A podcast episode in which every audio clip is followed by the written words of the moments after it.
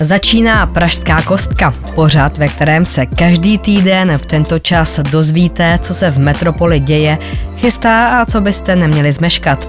Dnes vás vezmu do Pražské zoo na pivní festival na Pražský hrad, nebo si řekneme, co by mohlo vyrůst na šestce vedle kulaťáku. Pražská kostka právě začala, máte se na co těšit.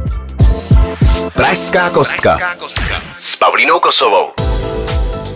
O vombatech v Trojské zoo jsem vám v Pražské kostce už před několika týdny říkala.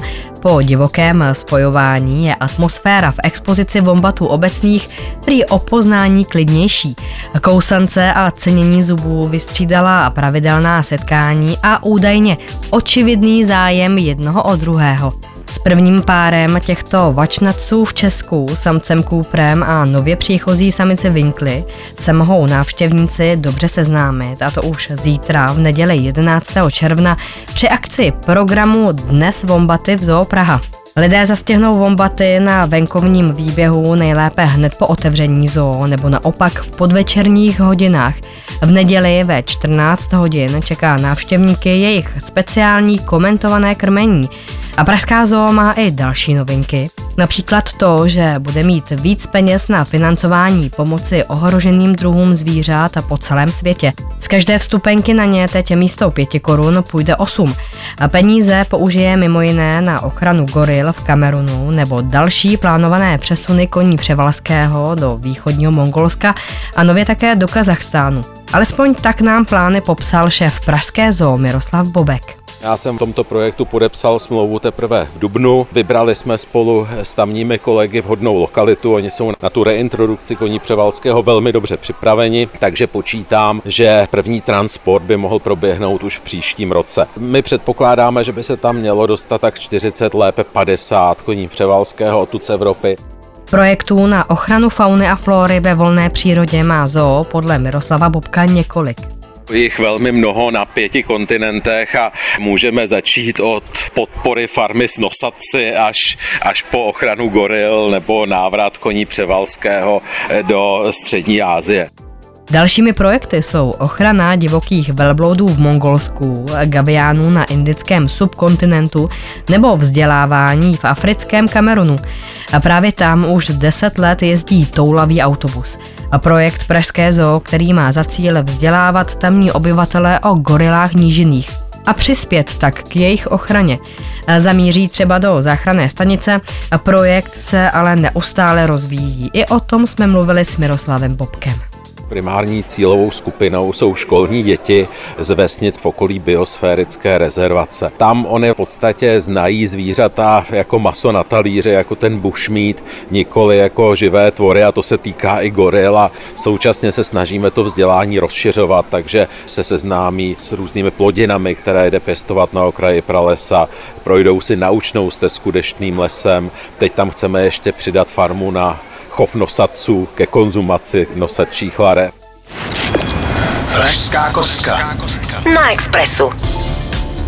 Posloucháte Pražskou kostku, kde se teď budeme bavit o projektu Památky Plus a co v rámci tohoto zapsaného ústavu dělají a proč stojí za to se o jejich akce zajímat. Dozvíte se v následujících minutách. Pozvání do studia totiž přijala Kateřina Driáková, členka správní rady Památek Plus. Díky, že jste dorazila do studia Expressu. Já děkuji moc za pozvání. Na stránkách se popisujete jako tým nadšených profesionálů, které baví památky muzea a galerie. Za jakým cílem Památky Plus vznikly? Tak eh, já bych trošičku nastínila genezi eh, vlastně vzniku toho našeho týmu. My jsme se potkali při eh, pětiletém výzkumném projektu, který byl vlastně Nositelem toho projektu byl Národní památkový ústav ve spolupráci s Pedagogickou fakultou Univerzity Karlovy v Praze a ten tým zhruba 20 lidí po skončení projektu eh, bylo mu líto, eh, že se, že se vlastně rozpustíme. Jo. Takže eh, tím, že chtěli jsme pokračovat v tom, co máme rádi, co nás baví a co nás naplňuje, takže za tímto účelem vlastně vznikl, vznikl ten náš zapsaný ústav Památky Plus. Řadu akcí směřujete do Pražské invalidovny. Proč zrovna tam? Pražská invalidovna byla po dobu trvání projektu pod Národním památkovým ústavem taková naše vlastně laboratoř, protože invalidovnu získal Národní památkový ústav v roce 2018, vlastně stejný rok, kdy začínal náš projekt. A je to úžasný, úžasný objekt, veřejnosti je otevřený každý víkend a vlastně na invalidovně jsme si vyzkoušeli vyzkoušeli mnohé, mnohé z toho, co se potom objevilo v metodikách, ve výstupech toho našeho projektu, který cílil jednak na interpretaci kulturního dědictví a také vlastně na revitalizaci průvodcovské služby. Právě v Invalidovně pořádáte třeba i přednášky v rámci univerzity třetího věku. A co se na nich zájemci eh, dozví? tak ty eh, univerzity třetího věku, respektive akademie třetího věku eh, pod, naším, pod tím naším spolkem Památky Plus vznikají aktuálně na třech místech, eh, v, ve Zlíně, eh, v Ostravě, v Praze, ta vypukne v říjnu a na Plzeňsku jeden.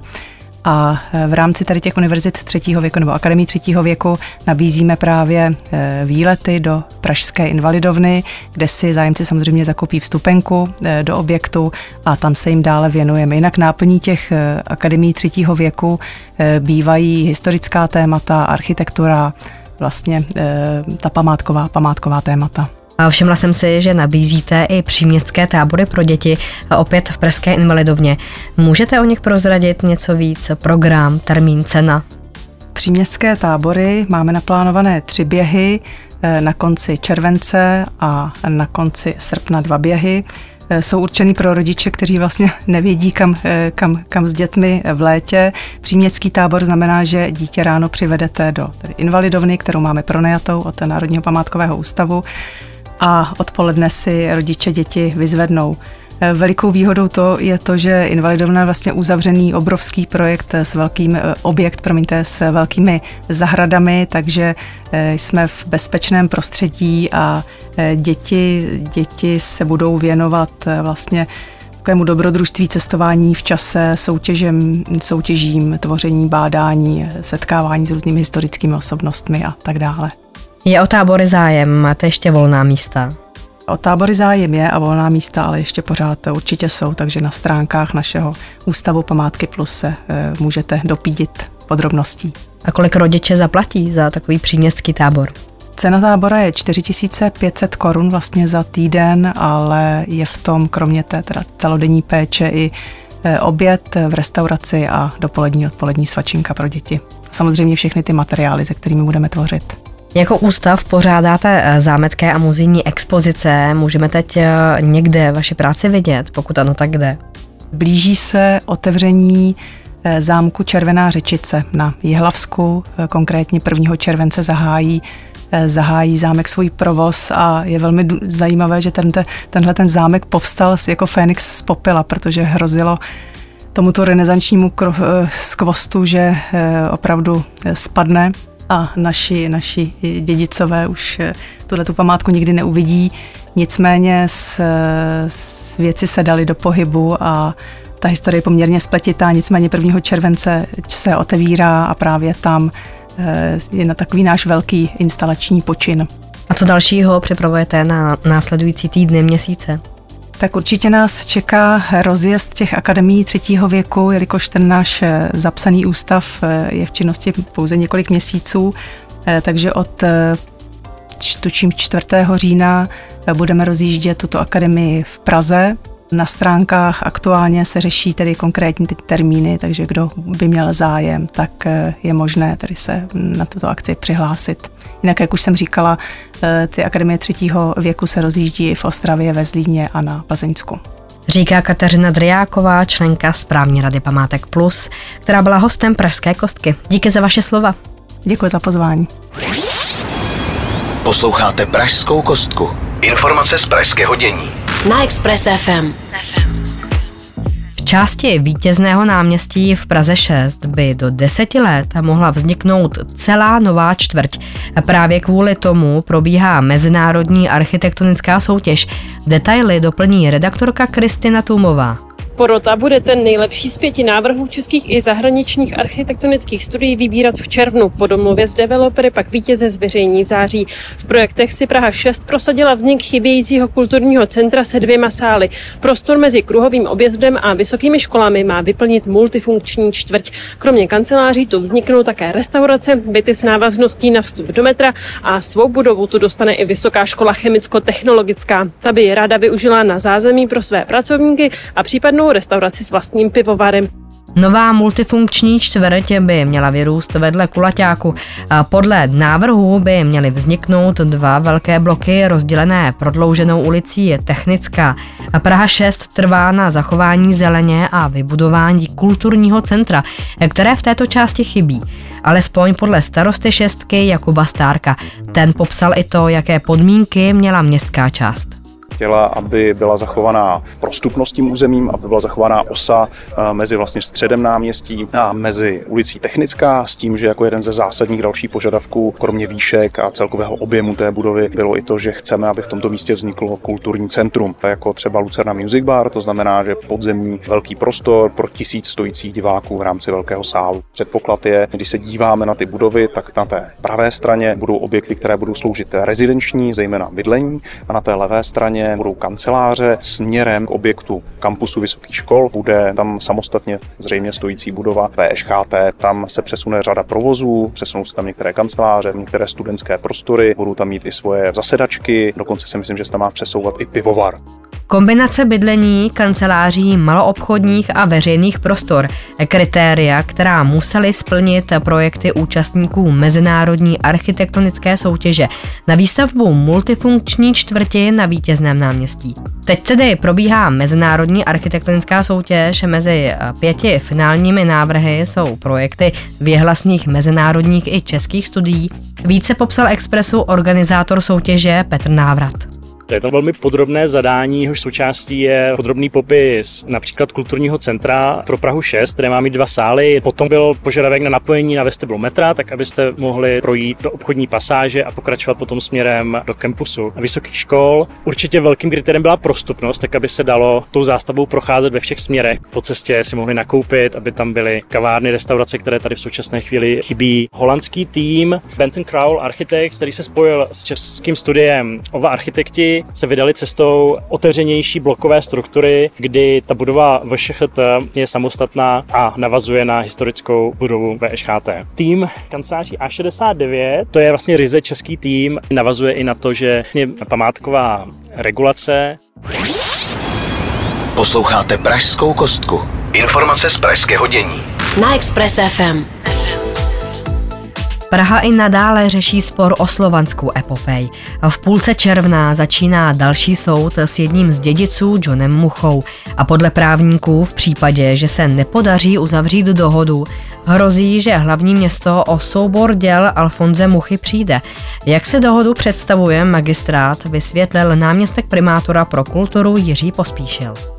Pravděpodobně epopej dál nechá v Krumlově a pokud se do určité doby podaří postavit Savarén, tak na určitou dobu bude v Savarénu a mezi tím bude mít Praha šanci postavit už konečně po desítkách let vlastní objekt, kam to tedy umístí. Nebo je možnost druhá, soudit se, a riskovat, že to vlastnictví přijdeme. Pokud nevystavíme nikde nic, Bucha to odveze někam, my už to nikdy neuvidíme. A kde by mohla být v budoucnu v Praze umístěná slovanská epopej? Tím se zabývá výstava v galerii kritiků v Pražském paláci Adria. Ukazuje pět možností, tři dočasné a dvě trvalé. O téma se zajímá reportérka Kristina Tůmová. Hlavní město Praha prosazuje dočasnou variantu umístění v podzemí paláce Savarin na Můstku. Mezi odborníky ale nejvíce pozitivních ohlasů získává projekt trvalého umístění v prostoru branických ledáren. Průmyslová památka z několika budov by kromě galerie tak nabídla i například prostor pro ateliéry nebo vzdělávací a kulturní centrum. A tuto variantu podporuje i vnučka Alfonze Muchy Jarmila Muchová Plocková. A ta má už i představu, jak podle ní spor dopadne. Jsem úplně zamilovaná do bránických ledáren. To, že to nemá okna, že to je taková lednice, do které se dá vložit cokoliv, že by vlastně mohlo se jenom eh, osvětlit, dělat nějaká zajímavá střecha skleněná, tak to je přesně to, co si Mucha představoval. No a to propojení s Vltavou je úžasný. Teďka by mělo vlastně dojít k tomu odvolacímu soudu, ale vypadá to, že k tomu nedojde, protože zase bude snaha se nějakým způsobem domluvit, aby k tomu soudu nedošlo. Já tvrdím, že to je špatný řešení, že u každého soudu by mělo dojít k definitivnímu pravoplatnému rozhodnutí, aby to bylo takhle to je, majitel je ten a majitel nebo majitel není. Tom, kde by mohla být v budoucnu Muchová a slovanská epopej, mají jasno i odborníci. I oni se nejvíce přiklání k variantě trvalého umístění v objektu průmyslové památky branických ledáren. Podle architekta Tomáše Šerbengra je prostor pro instalaci slovanské epopeje už připravený. Je to impozantní stavba, která je složená z lednice, což je budova, která je 50 x 50 metrů, 12 metrů vysoká, prázdný v podstatě dům, který je z jedné třetiny zapuštěné do země a k sobě má další budovy, který vytváří jakýsi malý areál. Všechny jsou vybudované jaksi v jednom architektonickém stylu. Geometrická secese má spoustu takových ozdobných prvků na sobě a skrývá v sobě v té velké hale krásnou železobetonovou konstrukci, která překlenuje ten prostor. Express. Express. Pražská kostka. S Pavlínou Kosovou. Posloucháte Pražskou kostku a v následujících minutách připojím pár informací z praktického života v metropoli. Češi si zvykli třídit i bioodpad, jen v hlavním městě už lidé vyhodili do hnědých popelnic za poslední tři roky přes 24 tisíc tun zbytků, které jde zkompostovat. Od dubna se bioodpad vyváží častěji, jak ale připomíná mluvčí pražských služeb Aleksandr Komárnický, stále dost lidí neví, co přesně do kontejneru patří. Do bioodpadu rozhodně nepatří žádné sáčky ani obalové materiály. Dále kosti, maso, kůže, tuky, oleje, ani mléčné výrobky, živočišné zbytky z kuchyně a tak dále. Vždy je lepší podívat se například do naší příručky na internetu, než obsah popelnice kontaminovat. Hlavně řidiči určitě s radostí přivítají další zprávy, které jsem pro vás našla. Zatímco dosud bylo odevzdávání starých pneumatik ve sběrných dvorech hlavního města a spoplatněno, nově je tam Pražané mohou odevzdávat ke zpětnému odběru zcela zdarma. Nesmějí ale být znečištěné. A pokud často projíždíte tunely, určitě vás štve, že ne všude je kvalitní rozhlasový signál. A to by se mělo změnit. Technická zpráva komunikací totiž vypsala tender, ve kterém bude hledat firmu provozující rádiové stanice. Mělo by se to týkat Strahovského tunelu, Mrázovky a tunelového komplexu Blanka. Novinky ale připravuje Praha i pro majitele elektromobilů a více už uslyšíte od Michala Hrozy, pražského radního pro oblast infrastruktury. Prostřednictvím naší společnosti technologie hlavního města Prahy budeme investovat 120 milionů do modernizace veřejného osvětlení v programu e-mobilita, který probíhá ve spolupráci s pražskou energetikou. Směřujeme tyto prostředky do toho, aby byly vybudovány nové takzvané EVR lampy. Určitě chytrým řešením pro Pražany, protože každou takovou lampu budeme moci v budoucnu osadit eh, nabíjecí stanicí pro elektromobily. K tomu je potřeba říct, že eh, disponujeme údaji, že v roce 2030 bude v hlavním městě jezdit přibližně 180 tisíc elektromobilů. A abychom byli schopni tento nápor zvládnout, tak potřebujeme mít v Praze asi 4,5 tisíce nabíjecích stanic ten trend té elektromobility je v Praze jasný a musíme prostě přizpůsobit ten rozvoj naší infrastruktury v téhle oblasti, udělat maximum pro to, abychom ho posílili. Těch míst, které se to bude teď eh, aktuálně v Praze týkat, tak jsou napříč celou Prahou. Eh, zmíním například Vinohrady, Dvorce, Háje, Černý most, Velká ohrada, Bohnice, Ďáblice a Kobylisy.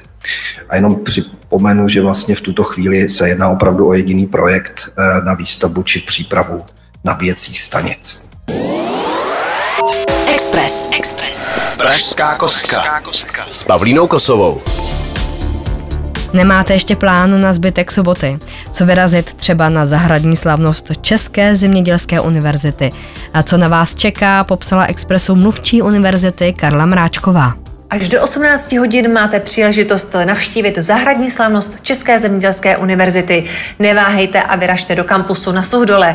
Máme úžasný program pro malé i velké, dobré jídlo i relax. V 15 hodin vystoupí Rodan, v 17 hodin Michal Horák s kapelou. Těšíme se na vás. A ještě můžete stihnout i festival mini pivovarů na Pražském hradě. Po zakoupení vstupenky můžete degustovat nabídku piv z 51 českých a moravských a několika maďarských pivovarů. Výběr bude pestrý, každý si najde svoje pivo, říká ředitel festivalu Jan Šuráň. Tam budou určitě sour beery, to znamená kyselá piva, třeba s červeným vínem nebo s ovocem. To je pivo, které se vyrábí přibližně dva roky. Budou tam silná piva, které mají třeba 10% alkoholu, jako Russian Imperial Stout nebo Imperial Lager. Prostě ty mini pivovary mají tu pivní pestrost v genech. Je to přehled piv z celé republiky, opravdu od Lansdorfu po Dolní Bojanovice, po Jižní Moravu, Lednice, tam bude přibližně tak 30, 35 různých pivních stylů. Ten ležák samozřejmě bude dominovat, ale budou tam kyselá piva, budou tam ale, budou tam stouty, bude tam prostě všechno. Češi tak extravagantní nejsou, jednak ty naše suroviny, které jsou tady běžně k dostání, jsou poměrně známé, ale zase můžou být nevšedně nakombinované. Jako například se běžně teď už dělá to višňové pivo, kávové pivo a my tady děláme banánové pivo a podobně. Pivní trendy můžete ochutnat na střelecké cestě pod Královským letohrádkem. Dnes, sobotu 10. června, se zavírá už ve 20 hodin. Touto pozvánkou Pražská kostka končí, už za týden se na vás ale znovu těší Pavlína Kosová. Pražská kostka. Na Expressu.